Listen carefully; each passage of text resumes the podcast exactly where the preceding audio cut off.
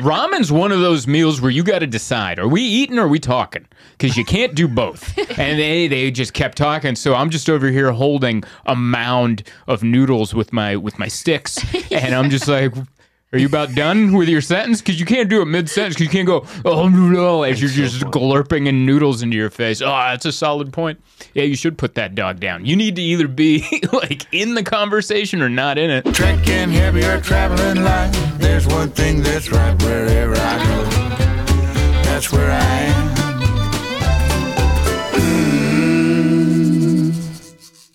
Ease right in, but not this week.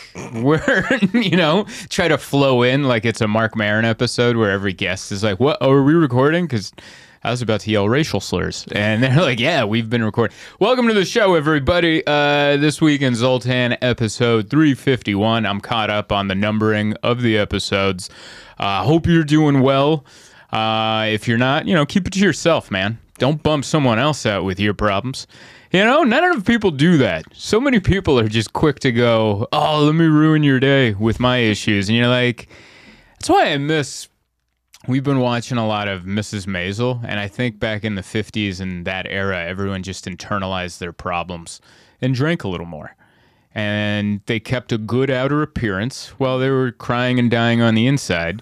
And I'm not saying that's the healthy way to do it. I'm just saying bring like 10% of that back. You know, 90%, hey, therapy, share your feelings, process your traumas, and then, but also 10%, shut the hell up a little bit, all right? You're bumming me out with the thing that wasn't even, I wasn't involved. Is that a weird way to start? No, I like to start with the negativity. Yeah, just positive decorum, I would say. You know, keep it to yourself a little. I don't know. I guess that leads into the thing that I really learned over the last week is I'm trying to drink more. Like, I don't feel like, I feel like a lot of people are backing off drinking. Like, we're in sober October right now, which I never do any of the months. Sober October, slap your mother March or whatever. Like, I'm not into any of the, I don't like it when, I don't like doing things with a group. Anything. I don't, I'm just me and Emma or solo, like one other friend. I don't like doing group things, so I've never done a sober October or whatever the other ones are, like get your testicles checked January, you know, all those. I've never done any of them, but I would like to drink more because it looks not to the point where I have a problem, but like right before then, that sweet spot right before people are worried, where like you just hit the. You're in stride with your drinking where people say positive things like, wow, he can really handle his alcohol. He doesn't start a fight. He doesn't start crying. He never orders too much Chinese food. This guy's a real pro, man. He's a tank. He's able to, he has a good general on him, a good cruise control where he can handle himself. Because that's a slippery slope. That's a weird area right before you like go down the cliff, because then one time you show up with a black eye or you start crying after a football game, people are like, you should never drink again. It's either one or the other. Like, either you're like 10 steps before falling off the cliff and you're like, he's the best drinker I've ever seen. I would love to be like him. He's from Mad Men or something. He just has a sip and comes up with a great idea. And, or you're off the other end where you're like, his children are worried. And they're developing, they're writing out their love letters that they're going to read during the intervention. But I like it. There's something about it. I don't know if we're watching a lot of Mrs. Maisel or it's reminding. I never watched Mad Men, but I just assumed it was men drinking and saying everything's fine. Mm-hmm. You know, it's just a lot of affairs and drinking. Affairs and drinking, which is just eating your problems. That's what they're doing. There's a lot of people going, "How are you doing, Dave?" And then somebody like, "Good." And just the way he said "good," you were like, "Nothing's good." But I appreciate you keeping that on the inside, because I'm also going to drink to look back at you and go, good, everything's fine.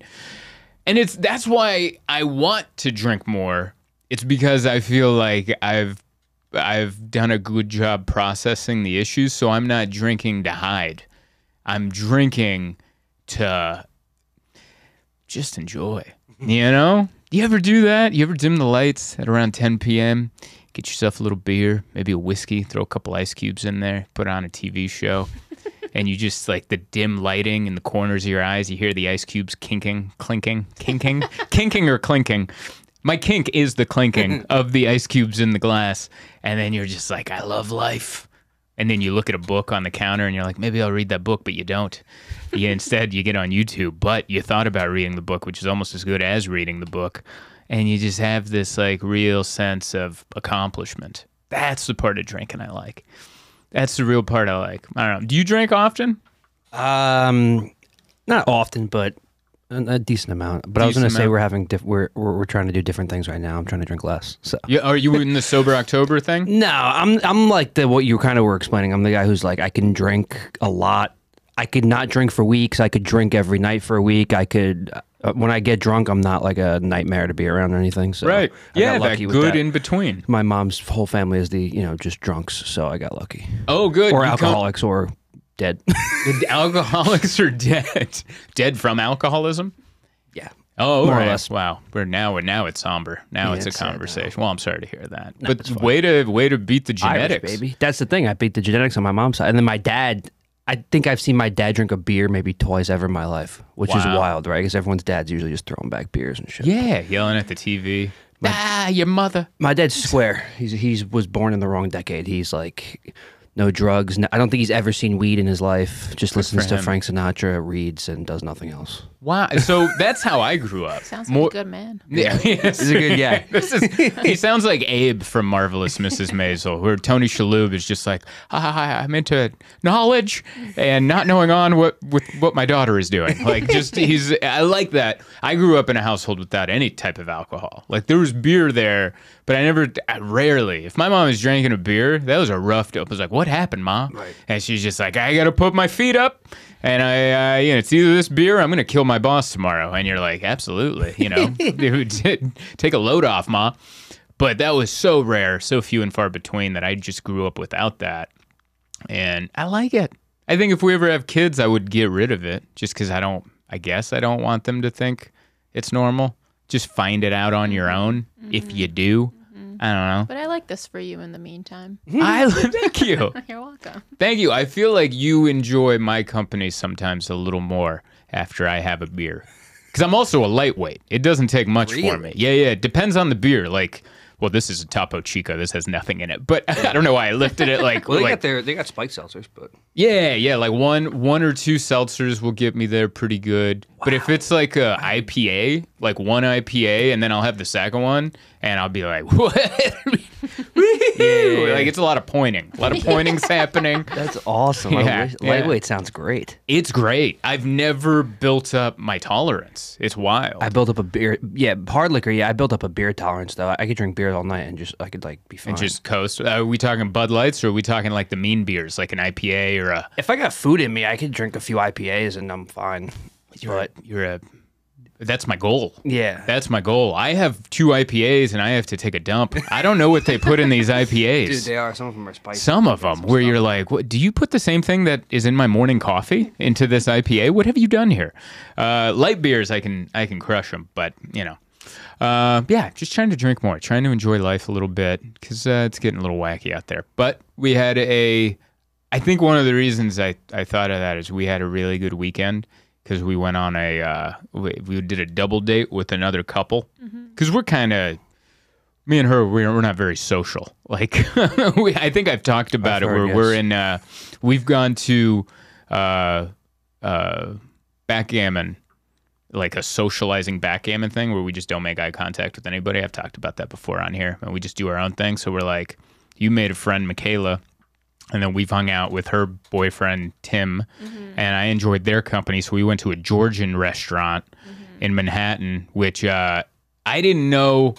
It was weird. I just saw Georgian restaurant, and I'm like, Georgian or Georgia? Because that's two very different cuisines. One is a state where I'm expecting fried chicken and like Southern comfort food. And the other one is a country that I didn't know existed until I Googled it.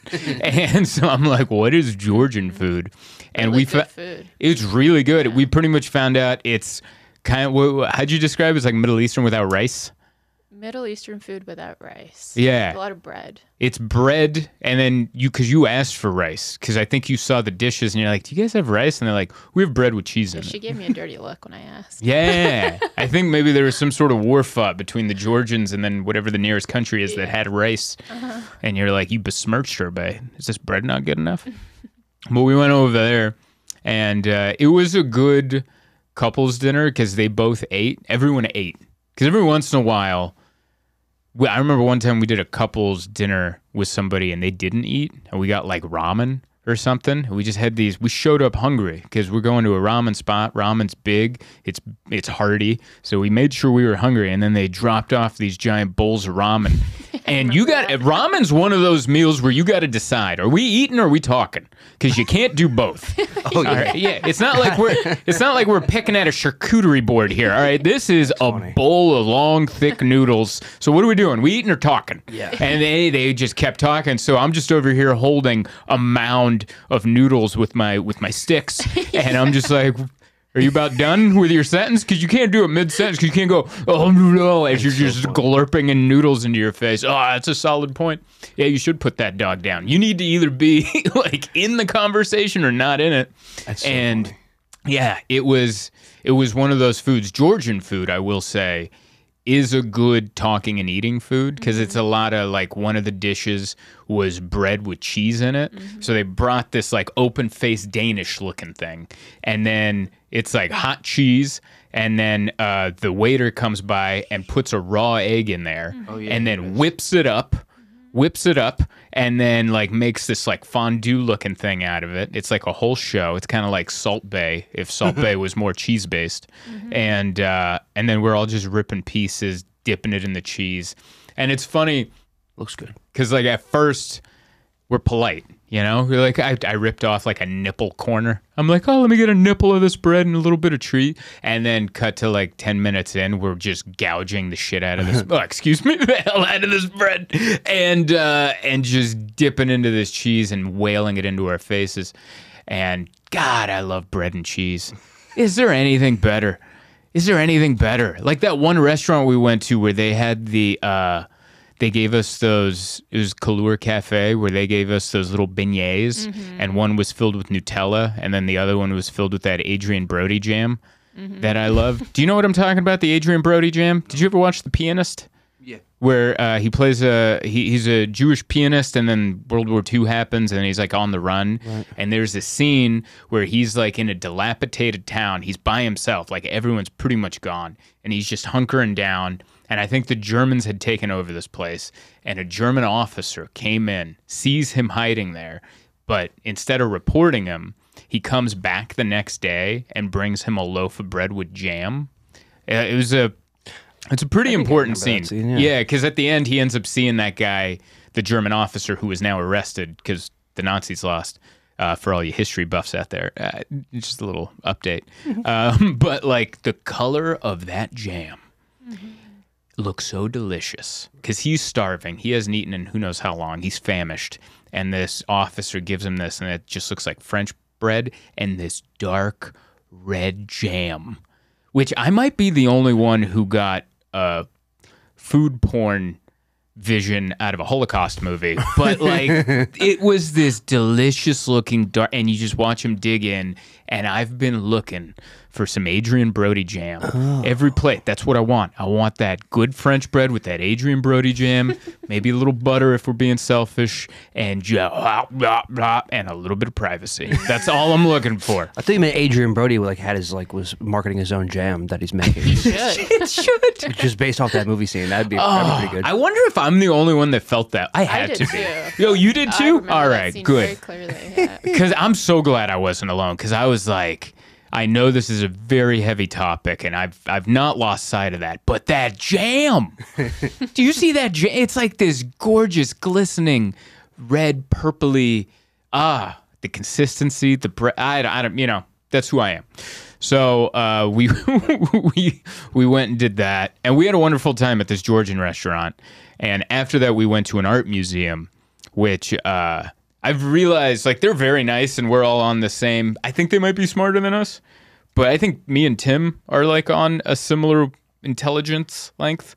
I think that's important when you go to an art museum, because like you're looking at the art, and I never know what to. I enjoy art museums. I enjoy looking at the art. I enjoy it.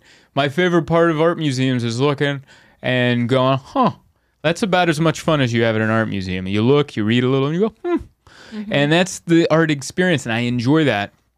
But it's hard when there's someone next to you and you want to talk about the art, because I don't, like, I wasn't in it, and we were looking at it. We were at the Whitney, and they had these giant pieces, and the first thing I said, I'm like, man, the art's really big. That's how I described the art. I called it big. Yeah, I'm not going to talk about the vibrance of the colors or the story that it's telling or the interpretation. What was the artist feeling, or what are the different angles of this piece and the era it came out in? The art's, that's a big-ass canvas. They put that on. He must have had some money to do that. Where did he find that big-ass? Have you been to an art supply store? That's an expensive canvas to start throwing paint at. And then later... I realized why, Emma, you and I are so perfect for each other, because later there was an art installation that looked like a bunch of burnt pieces of wood that this artist had put together, and you smelled the art, and you're like, oh, you can smell the burnt wood. So that's me. I was like, yeah, you can really smell it. That's me and you at an art museum. You go, hey, it's really big, and you're like... Like, we're just experiencing the art all wrong. I'm commenting on the size of the piece, and you're sniffing it for fumes. And meanwhile, all meaning is completely gone. We're like, what? I kind of wish, because I know art is for interpretation. It's open to whatever it means to you, me, and the person behind us. But I also wish that they would have the artist's version of explanation of events next to the art. Because sometimes they do, but usually they don't. Mm-hmm. Usually they just say the person's name and the year they did it, maybe a little blurb about them. Mm-hmm. But I'm like, what did you mean in this?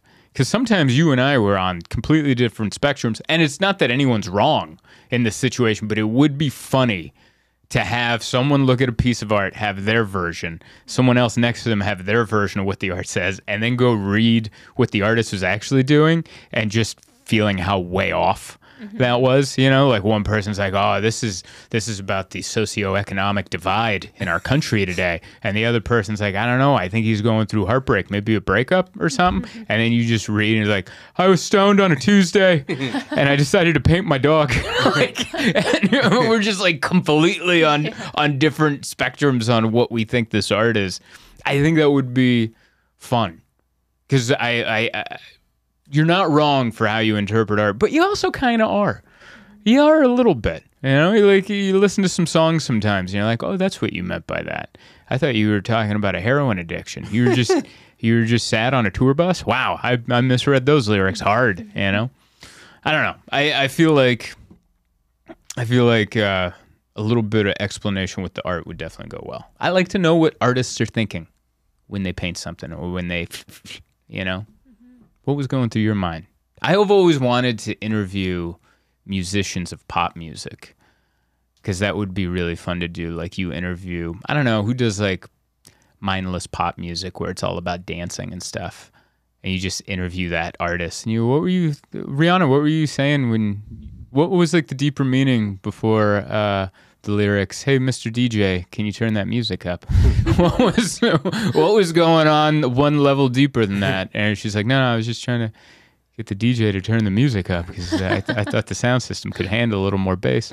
Like, it would be fun to have someone sit down and have like an Inside the Actor Studio interview, but only on artist songs that are surface level dance music.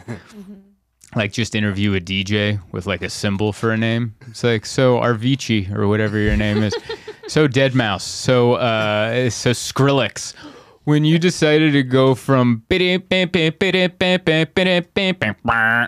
what made you go burnt at that part instead of during more of the part, and then just have them go like, what, you know? Have them look over their laptops so they try to answer you. I don't know. This is what I was talking about. What else did I write down? I wanted to start drinking more. Went on a couple's date. We also went to the public library. We did that. Have you ever done that? The big New York City public library? The one that's in like, it's like a tourist attraction? I have not, no. I thought there would be more books. Really? Yeah, Emma brought that up. Emma, at the end, we went in, and there's a lot of books. It's like for the whole, like a whole city one, so it's like gigantic, because there's like a library in my neighborhood. Right. Yeah, no, like the ones you see in the movies. Is uptown? Yeah. It's probably midtown or uptown, maybe. I think. I don't know all the neighborhoods. It's south of here, but it's like, it's the one you see in the movies, like when, I'm going to make up a movie scene. Home Alone 2, Lost in New York, when he's trying to plan his murder of the two burglars. I think he's in, I don't think he is, but let's say he's in the big library scene, and then some old man with glasses goes, shh, and he's like, oh, sorry, I'm writing too loud. It was a beautiful library. Gorgeous. Yeah. They have like paintings up above. It was like the Sistine Chapel. Yeah, it was like the Sistine Chapel of books, except they could have used a few more books. And the Wi-Fi was kind of weak. You know what? Maybe I have been in here, because now that I'm looking at the inside, huge. It looks familiar. It's huge, and there's like a bunch of different rooms. They actually have an art exhibit in there about the subway that you thought was a subway station for a second. Hey. That's all right. Throw me under the bus. Throwing you under the subway is what I'm doing. No, there's subway stations hidden all over. The only reason I knew that, because I thought it was a subway station too, but it said 1977 above it. So I'm like, oh, okay, they're doing like a train exhibit, because otherwise they really did make it look like you were entering the subway. I thought that was the exit. Oh, you thought it was the exit entrance. You know, depending on what position, it's all the same. What? Anyway, yeah, the museum. We didn't go into any of the museums at the bookstore or at the library. We went in because they're doing a bunch of construction on the unit below us. And we're like, let's go have a day, but let's get some work done. So we loaded up our backpacks, and then I think it was your idea. You're like, let's go to that big-ass library. And we went over there, and it's really cool. They do a good job separating the tourists from the people that are actually trying to study in that big room, like get work done. Right. There's a door guy. There's a bouncer at the door, and they're like, are you a tourist? And they're like, no, we're studying. And they're like, go right ahead. And all these tourists with like... with vlogging cameras and all that, they got to stay outside, and they ship them in during certain times so they can do whatever the hell they want to do. And so we got to go in there, super quiet. I set up, I didn't even try to do any computer work. I just, because the Wi-Fi is horrible over there. And I ended up just I brought my own book, and I just read my own book. And it actually reminded me of when I had to go to the library in school, and they'd be like, research this topic, and you just have the book laid out, and you're just like this. You just got your like elbow up on the table and your head in. You're like, I'm learning. And it actually made the book that I brought that I liked at home, I made me for the first 5 minutes not like it there. Because it felt like I was assigned just by the setting of it. And then slowly that kind of washed away. And then I started feeling superior to everybody, because I'm the only one reading a book. I was looking at everyone else. They're on their computer. I'm like, you're looking at smut right now. That's what you're doing. You're scrolling Instagram. I'm over here enriching my mind, and you're over here just wasting time. And there's something about reading a book in public that makes you feel better than everyone not reading a book in public. You're like, yeah, that guy's an idiot. That guy's probably illiterate, is why he can't enjoy what I'm doing. I feel like you've been reading a lot more since we moved to New York. So much more. In general, you're very easily influenced by our environment. So much. Dude, that's all I wanted. When I pictured our apartment in New York, I wanted one of those like old-timey war buildings that have the crown molding and the high windows, and they got some kind of apex at the end. We live in a penis, if you don't know. If you haven't seen the layout of our apartment, it's a full unit. It's got a head with a shaft and testicles. That's the closet bathroom area. But the entire... I didn't notice. My friend Dane noticed that. As soon as I showed him the layout, he's like, oh, you live in a rig. And I was like, what? Oh, my God. He's like, how didn't you not see this? And I'm like, I don't know. I was looking too closely at it. But I like to read at the tip. And like, it's just these two windows, and I got my chair there, and I just feel like, when you walk down the street and there are those nice brownstones with the big like bay window looking things, and you look in there and there's just some retired man reading in front of his fireplace with like a Steve Martin sweater on, and you're just like, yeah, dude, that's what I want. And with the little drink, little clink clink, get a sip, read a little bit about World War II, go to sleep. Like, there's something about that that's really enticing to me. So that's how our apartment is set up, where I read at the head of the shaft, and then we sleep in the taint area. And that's always what I've wanted. I'm reading two books right now. None of them are going to expand my mind. One of the books is about Connie Converse, this musician that recorded some stuff in the 50s, never heard from again, and then her music blew up in like 2009 because they released it. Someone finally released it. And the other book I'm reading, Sam Talent's novel, Running the Light. Have you read that? No, but I've heard of about it. I'm only a few pages in, and I already love it. It's a book about an old road dog comedian, kind of burnt out, pretty jaded, addicted to cocaine and anything. He just loves substances. He's on the road. He keeps cash in his boot. And there's a scene that's so funny that I just read a scene. Is that how you say it in a book? There's a page where he's doing some private event at a VFW hall at this bar, and he's like, he just sees all these old people, and he's got to go on at the end, and they're like, oh, you're going to go on after Plinko or Pingo or something. But what it is they put out a bingo board, and they put a duck on it, and wherever the duck poops, that's the bingo. And I love that. Yeah, I'd never heard of it before, and all these people throw bread for the duck to go, and then they're all hoping he poops there because they all have a number, and whoever wins gets like $100. So they're super into this, and this duck's just going around. And then eventually someone wins, and he thought he was supposed to go next, but he looks up, and there's this old woman, bald. She has cancer, and she gives a sob story speech about having cancer and having a foundation to help other people with cancer. Everyone's crying because everyone knows everybody there. Everyone's sobbing. And then he angrily runs over to the guy that's in charge, and he goes, I thought you said I was on after the duck. And just that sentence made me laugh so hard because as a comedian, we've been there so many times where that's a stereotypical hell gig. We were doing a private event, and you're already going on after something stupid like a raffle, or I once went on after an ugly sweater contest for a Christmas party. And then you think you're on next, but then you're not. There's an impromptu somber speech where everybody gets sad, and then they bring you up, and you got to, like, it was already going to be a rough show anyway, but now you got to turn around sadness into hilarity.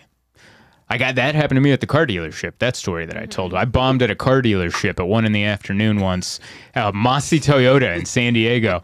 Apologies if I told the story on the podcast before, but it was 1 in the afternoon. It was an employee appreciation party where they shut down the dealership, and they forced all the employees to stay in the showroom and have barbecue and listen to me for an hour. And I mean this, like, classic management never knows how to appreciate, like, the employees. Like, instead of just giving them the afternoon off, they lock them indoors and go, eat this, listen to that. Your fun is curated, you know? And so I show up, and I knew it was going to be a hell gig, but I didn't know how bad, because all these, like, the president of the dealership spoke. And then after that, a young girl spoke who, I'm not making this up, she, I guess, needed a kidney growing up. And everybody at the dealership donated a portion of their paycheck for a few years to help this girl get a kidney to help with, like, medical expenses. And she had come back to let them know, like, hey, because of you guys donating your paychecks for all those years, I got my kidney, I'm doing great, and I'm going off to UCLA to be like, you know, whatever. I tuned out at that point because now everybody's crying. She's crying, the president of the dealership's sobbing, the entire audience is sobbing, mechanics, salesmen, whoever else works at a dealership, the guy who booked me is next to me, he's crying. And I'm like, am I on next? He goes, yeah, you're on next. I'm like, I'm about to bomb, dude. Like, and he goes, no, you're not, you're gonna do great. And I go, I promise you I won't. And I didn't. I went up there, and because you can't follow that. Like, how do you follow that? You can't just go up there, like, and now comedy, like, hey, one more time for dialysis, everybody. Why don't we give her a round of applause as she's off to UCLA? And so I went up, and I knew I took a gamble right off the bat because the dealership was closed. I just went, hey, it's only us here. Like, you can be honest with me. Leasing is a sucker's game, right? And everyone just went quiet, quieter than somber. And I was like, huh? And then I kept that non-momentum going for the next hour. And while I'm bombing at 1 in the afternoon in a well-lit car dealership with giant windows. Every 5 or 10 minutes, a customer would try to get through the double doors. Like these giant glass double doors, they'd shake them. And so while I'm talking and no reaction, you just hear, conk, conk, conk, conk, conk. And I'd look and there'd be an old man shaking the door and then cupping his hands over the glass and seeing people and seeing a sweaty comedian standing next to a Toyota Yaris and just going, what? I want to buy a car. And you just see salesmen like watching their commissions walk off. And I'm like, no, I have 15 more minutes of bombing to do. And I remember that guy who booked me, he really wanted me and he kept raising the money to get me. And I did so bad. Part of the deal was he had to give me a ride to the airport because I had a show in the Bay Area. So then I had to get in a car with this guy who booked me. And we just had a silent 15-minute ride to the airport. Oh, no. And I just wanted to say, I told you it wouldn't go well. I was so ashamed that I'm like, I'll just sit here and take it. It's the worst. It's the worst. You bomb and you can't leave. I feel for you. There's so many of those times. Like I once bombed on a cruise ship in front of all Brits. Have you ever performed in front of British people? Yeah. Not all at once, but yeah, I've had British people in the crowd and stuff. Right. But when they're all the crowd, oh boy. They hate comedy that they don't like. Yeah. Like if it's they like that wordy British comedy where it's like Jimmy Carr going, ha-da-ha, and then I said, I'll stab you in the face or whatever Jimmy Carr says. It's like it's wordy but wooden. Right. And then like there's American comedy where it's more flair and there's substance sprinkled in, but it's a lot of flair. That's more my comedy. There's a lot of flair over substance, but there is substance sprinkled in. And they stared at me, dude. I bombed for 30 minutes. And then I had to stay on the ship. It's a ship. You can't go anywhere. And I got to eat where these people eat. Yeah. So I'm like trying to be out there. And thankfully, everyone was super nice. I had all these like older British people come up to me like, oh, we've very much enjoyed your show. By the way, what accent is that? I'm so bad at accents. You do that all the time. There's a nice little British woman. I'm the worst at accents. But she's like a Jewish lady from Staten Island, that voice. I don't know what that was. But they would come up to me and they'd be like, oh, I'm sorry we didn't laugh. It's just we're British. Like their reason for being a horrible audience is their nationality. And I'm like, that's not good. That's not a good reason. Oh, I'm sorry we didn't clap during your performance. We're from Venezuela. Like, what? That doesn't mean anything. Just laugh politely, you jerks. You're staring at me in a giant theater, sold out. Not that tickets cost anything, but it's free. And I was bombing so bad. I remember it was formal night, and so everyone's dressed in like tuxedos and like they're dressed really well. But it's a lot of black and white. That was the color scheme. And I'm like, it's so weird that you guys are all dressed up in formal night. And I'm doing so. It's like you guys are dressed up to watch a funeral, which has been my act. And that was the only thing they laughed at. Like they burst open laughing. And arrogantly in my head, I'm like, I got him. And then I went back into my act. I'm like, I don't got him again. So out of 30 minutes, I had one line that broke them open. And the rest of the time, pure death. Like so bad that I was in my room after the show the next day and the production manager called me. He goes, oh, you got another show tomorrow? And I'm like, do we have to? And he's like, what do you mean? I go, they hated it. They just came in and stared like, who are we doing this for? He's like, well, I mean, we got that on the contract. And I'm like, I know it's in paper, but do we have to? Like, who is this for? Are they enjoying watching me die? Because I'm contemplating going overboard. I'm contemplating busting through this little circle window you gave me and just slipping into the ocean like a seal and taking my chances in the Atlantic. This is hell. This is hell on earth. And then I went out to do the second show. And I remember prepping myself up. Remember, I did 2 sets at Gotham on Saturday. First set didn't go the way I liked it. I came home and I'm like, you know what? I'm going to go power hump them into submission. That's how I pep myself up. I'm like, you know what?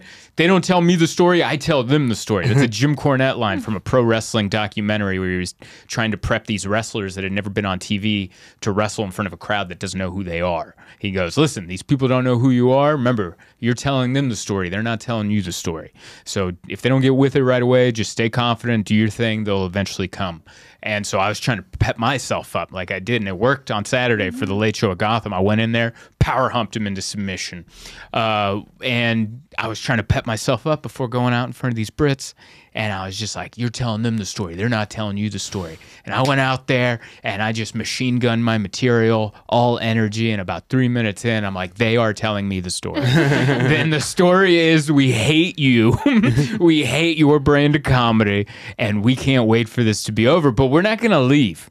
I would have been more respectful if they left. They sat there and stared going, well, what's next, sweetheart? And then I'm just plowing through all this material, and then they stare, and then you leave.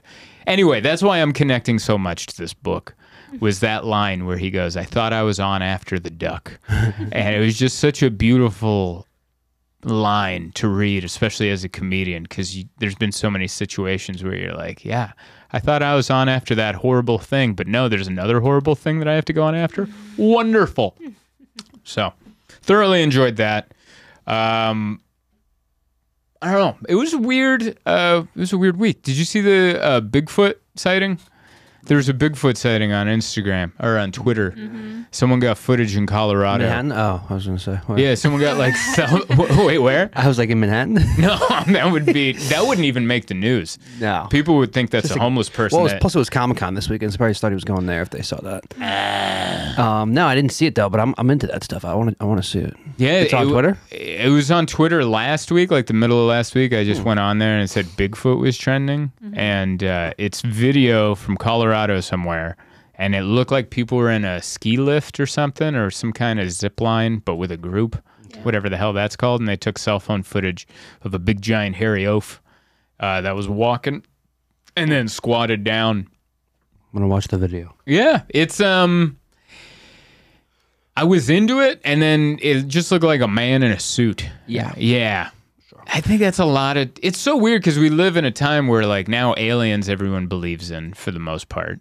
Oh, wow, this is a good... It's, like, good quality, though. Yeah, I know. Video. It's the first time... It's like the Mitch Hedberg joke where the only thing we know about Bigfoot is that he's blurry because all the footage about him back in the day was always fuzzy and blurry.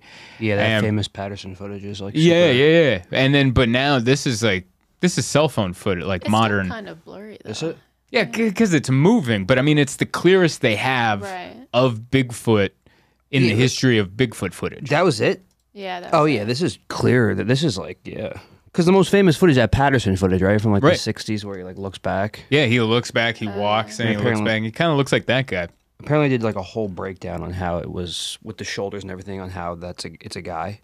Oh, really? Yeah, there's like 58 documentaries on it, but... Oh, yeah. No, this is pretty sick, though. That's pretty badass. Like, it makes me... I want it to be real, because I live in a time where now aliens have been proven true, or at least UFOs have been... What'd you say?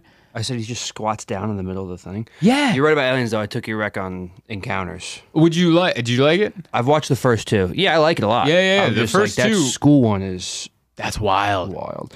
And there's a dude I know, he works at, Barstool. He's a producer at Barstool, and he's from Zimbabwe, and he was at the school, and he was telling us that, he was there when it happened? Yeah, he was a little kid. He doesn't remember much. He was like, whatever, very young, but he was like, wow. And I was like, he was there for the aliens. That's just wild, though. But that one guy in that second episode who's saying, he's saying they're all lying, the weird-looking guy. Oh, yeah. And I'm just like... I mean, it's 62 kids or 62 people plus the teachers, whatever it was. Right. And I think he's just afraid of what he saw. Yeah. Probably. He probably just blocked it out because of the trauma. Yeah. And it's like you almost want to make eye contact with that guy and going, hey, you coming to grips with this alien thing is probably the fifth thing you need to process because you're probably blocking out a whole lot of other things from your childhood. And you're like, there are no aliens because that means my dad did this to me. And you're like, And so it's like, dude, just you need to go to therapy and process those other things and then stop discrediting your fellow classmates because it's 62 to 1 right now. Yeah. The black woman and the older woman who are literally saying the exact, they have the tape when they're 7 or whatever, and then they have the tape when they're now, and they're saying the exact same stories. I'm just like, it's pretty wild. It's pretty wild. So, like, we live in an era now where there's so much evidence of ghosts. I've been molested by a ghost. There's There's UFOs, which I've never seen a UFO, but there's so much video evidence. Now the government is acknowledging the existence of UFOs. But for some reason, Bigfoot is still... Bigfoot can't get any respect. Bigfoot is like the Rodney Dangerfield of like extraterrestrial or like people that just don't want to believe. Like they're like, what is this thing? Yeah, and this is wild. It's goofy. He's like the clown of that genre. You know, he's like the Guitar Act of comedians or something, where it's like, yeah, dude, you do what we do, but you don't. You got a gimmick and we don't appreciate it, or you got puppets or something. You have like an extra thing. But it would be funny if there became like this big thing and we found a Bigfoot. Because I feel like if we found one and captured him, I give it 7 days until he's a guest on Rogan. You know, he's just sitting there smoking a joint with Joe Rogan, and he's like, "So what do you like eat?" I mean, for all the people obsessed with like if they can prove this isn't it, then like it's not. Come on, it's not. This is great footage. It's great footage. Yeah, he's got big dumb long arms. It doesn't even look like they're that far away from him in the middle of the day. Yeah. Yeah. Yeah. I think that's why he sat down. He's like, I think Bigfoot, if that's real and not just a guy in a suit, I think he was walking through and he's like, bah, and that zip line must be new or whatever. That like, and he's like, what the hell is that? Sit down. And he just tried to blend into shrubbery like he's a sniper in Afghanistan. He's like, oh, I'm doing all right. Like, everything's fine. And you're like, nah, dude, we see you. Dude, yeah, that's wild. There haven't been any skeletons of Bigfoot found, right? I don't think so. That's the thing. I'm like, they would be if he was real, you're going to find some dead Bigfoot bodies in the last 100 years, no? Yeah. Right. Bigfoot bodies, Bigfoot turds. Like there should be something. Bigfoot hair. Like I remember one time I watched a documentary where they found some hair stuck to a tree and they ran DNA evidence on it and it came back inconclusive. Which was this close? They're like, we don't know what it is. We didn't get enough snuffs off this thing to figure out what it is. The fact that it's just he lines up right in front of where a train goes by, and it's the middle of the day, in the middle of anything. Like that's where you're gonna go if you're trying to do a prank, so everyone can see it. Right. Mm-hmm. So I mean, come on, like yeah, 7 feet tall. There should be security footage. Like someone should have a Ring camera on their summer cabin. And then Bigfoot comes by and like scratches his ass in front of it and then walks off and you're like, I think that was Bigfoot. Yeah. I think that was big dumb Bigfoot. Yeah, I believe in UFOs, but I don't know about Bigfoot. It's weird to draw those lines, right? Because you're willing to take the jump on like extraterrestrials. You're willing to take the jump on ghosts. Mm-hmm. You're willing to take the jump on... Is there anything else? I guess that. And then, but for some reason, Bigfoot, you're like, mm-mm. It's just because he looks so dumb. And he lives here, so you would see, like, I get the galaxy so big, you might, who knows? I guess they say it's so big, you know, there's a million other How many trees are left for this guy to hide in? Yeah, like, he's got to be out there.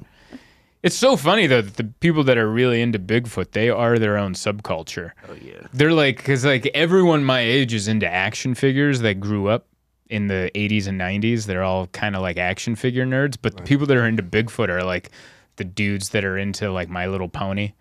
Like they're like that subsect where you're like, all right, I love X-Men and pro wrestling action figures from the 90s, but I'm not these creeps going to go buy the new My Little Pony. Like I'm not doing that action. Discrimination within the, I don't even know what that genre is, the paranormal, extraterrestrial, weird stuff going on world, you know? I don't know. I hope he's real, and I hope he gets on Rogan. I hope Rogan gets him high. I hope he asks him, like, what his workout regimen is.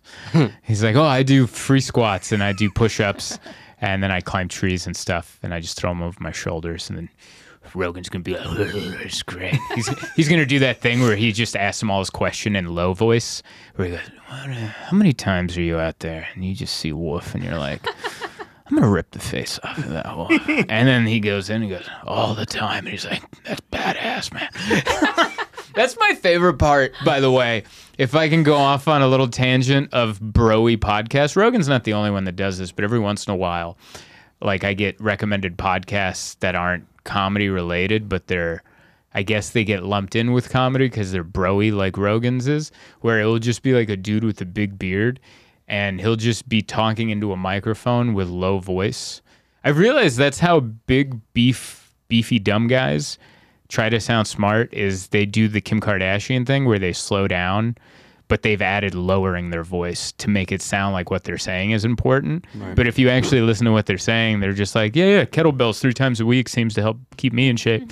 But if you say like, man, kettlebells, dude, swing those 10 times, 3 times a day, savage, dude, savage. And then you say it like that and you're like, I think they're actually saying something. But then you break down what they're actually saying. I'm like, I think he's just said 3 times a week if you work out, you're good cardio, you know.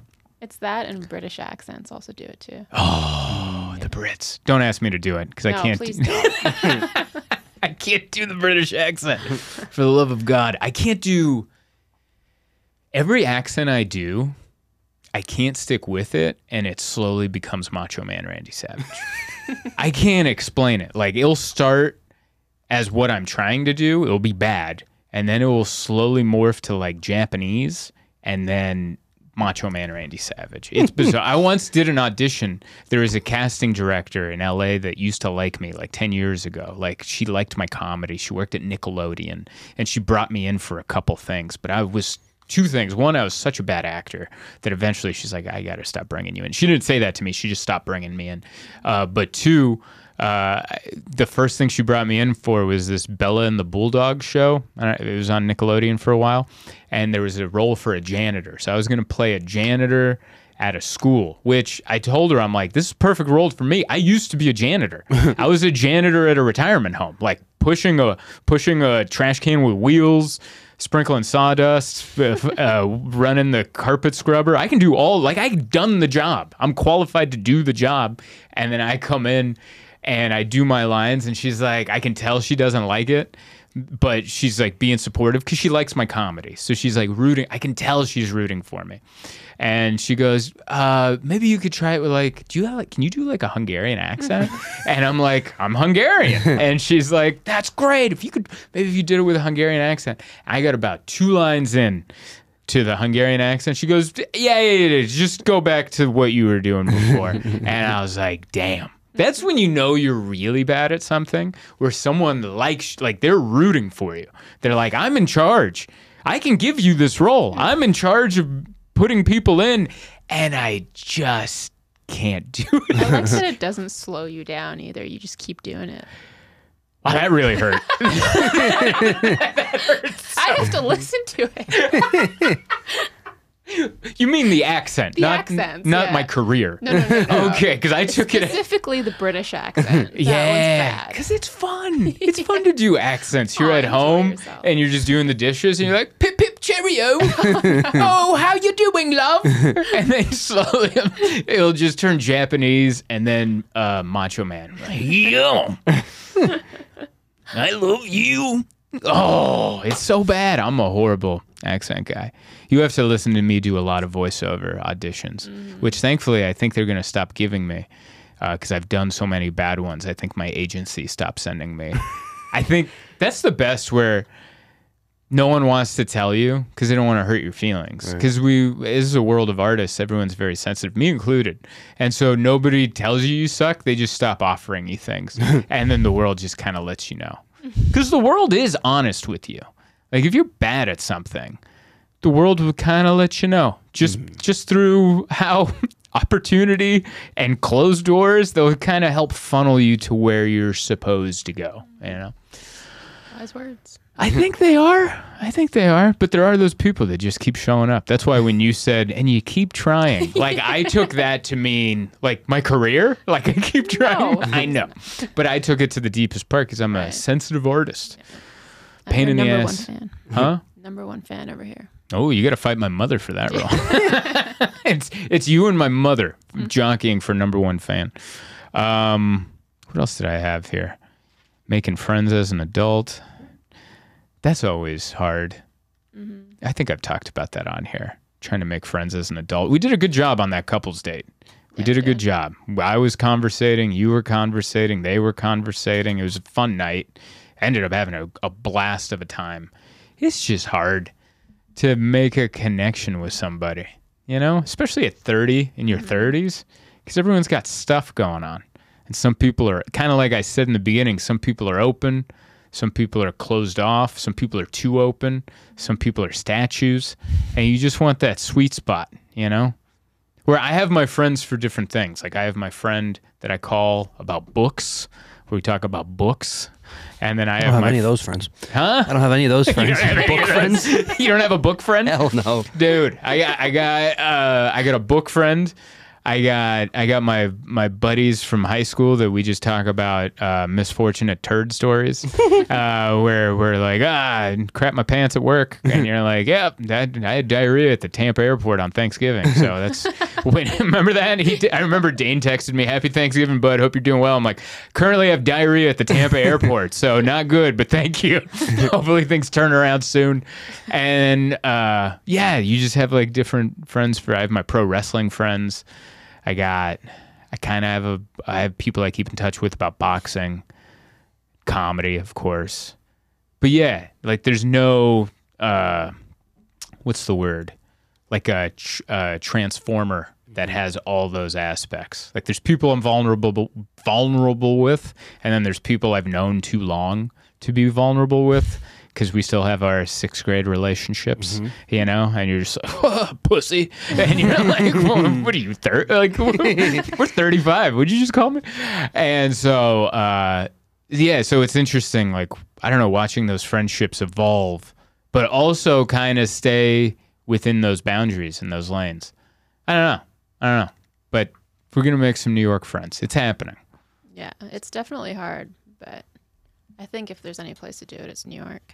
Yeah, because everyone's trying to get out of their apartment because it makes them sad. Mm-hmm. I think that's a lot of New York. You got to get out there because you're like, it's sad. And the best part of going out in a city this big, I'll say this for any big city, is when you're out, no matter how you're feeling or how you're doing professionally or personally, there's always someone doing way worse or way better than you within about 10 feet. Mm-hmm. Yeah. You'll be like, oh, that person's like about to jump in front of the train. I'm not doing that bad. And you're like, that person looks like a stockbroker who's on his way to a private jet. And it's just good to like, it's good to keep things in perspective from seeing like all, because imagine if you were around only loaded stockbrokers and you're like, man, I suck. I suck. But there's someone for everybody, because there's the person who's homeless and then they probably have someone that they turn to you and you're like, at least I'm not that guy. Yeah. You know? True. He probably like the homeless guy that doesn't have a place to live. He might look at a guy on the train who has a place to live, but he's going through a breakup and he's sobbing in public. And he's like, well, at least I'm not falling apart like this sap over here, pulling myself up by my ripped shorts. I'm doing all right over here. So like, there's always someone nearby to kind of keep things in perspective, and that's that part I really enjoy. Yeah. Yeah. Very true. I think that's a good. How are we doing on time? 51. Oh, that's beautiful. I think that's a perfect place to end. We ended in a nice, I like this episode. It started negative, here. Yeah. It started negative, where I'm like, hey, why don't you suck it up and keep your feelings in? And then it left in a beautiful place where I'm like, I like going outside to see people doing horribly, but also better. And it kind of lets me know where I am, and it fills my heart with content. It's beautiful. Yeah. Content? That's the right word. Mm-hmm. It is. All right. Thanks so much for listening, downloading, sharing, subscribing, doing whatever you do to listen to this podcast, watch this podcast, see me live. Go to ZoltanComedy.com, check out my tour dates, sign up for my mailing list. And that's it, everybody. Bye. Ciao. Trekking heavier, traveling light. There's one thing that's right wherever I go. That's where I am.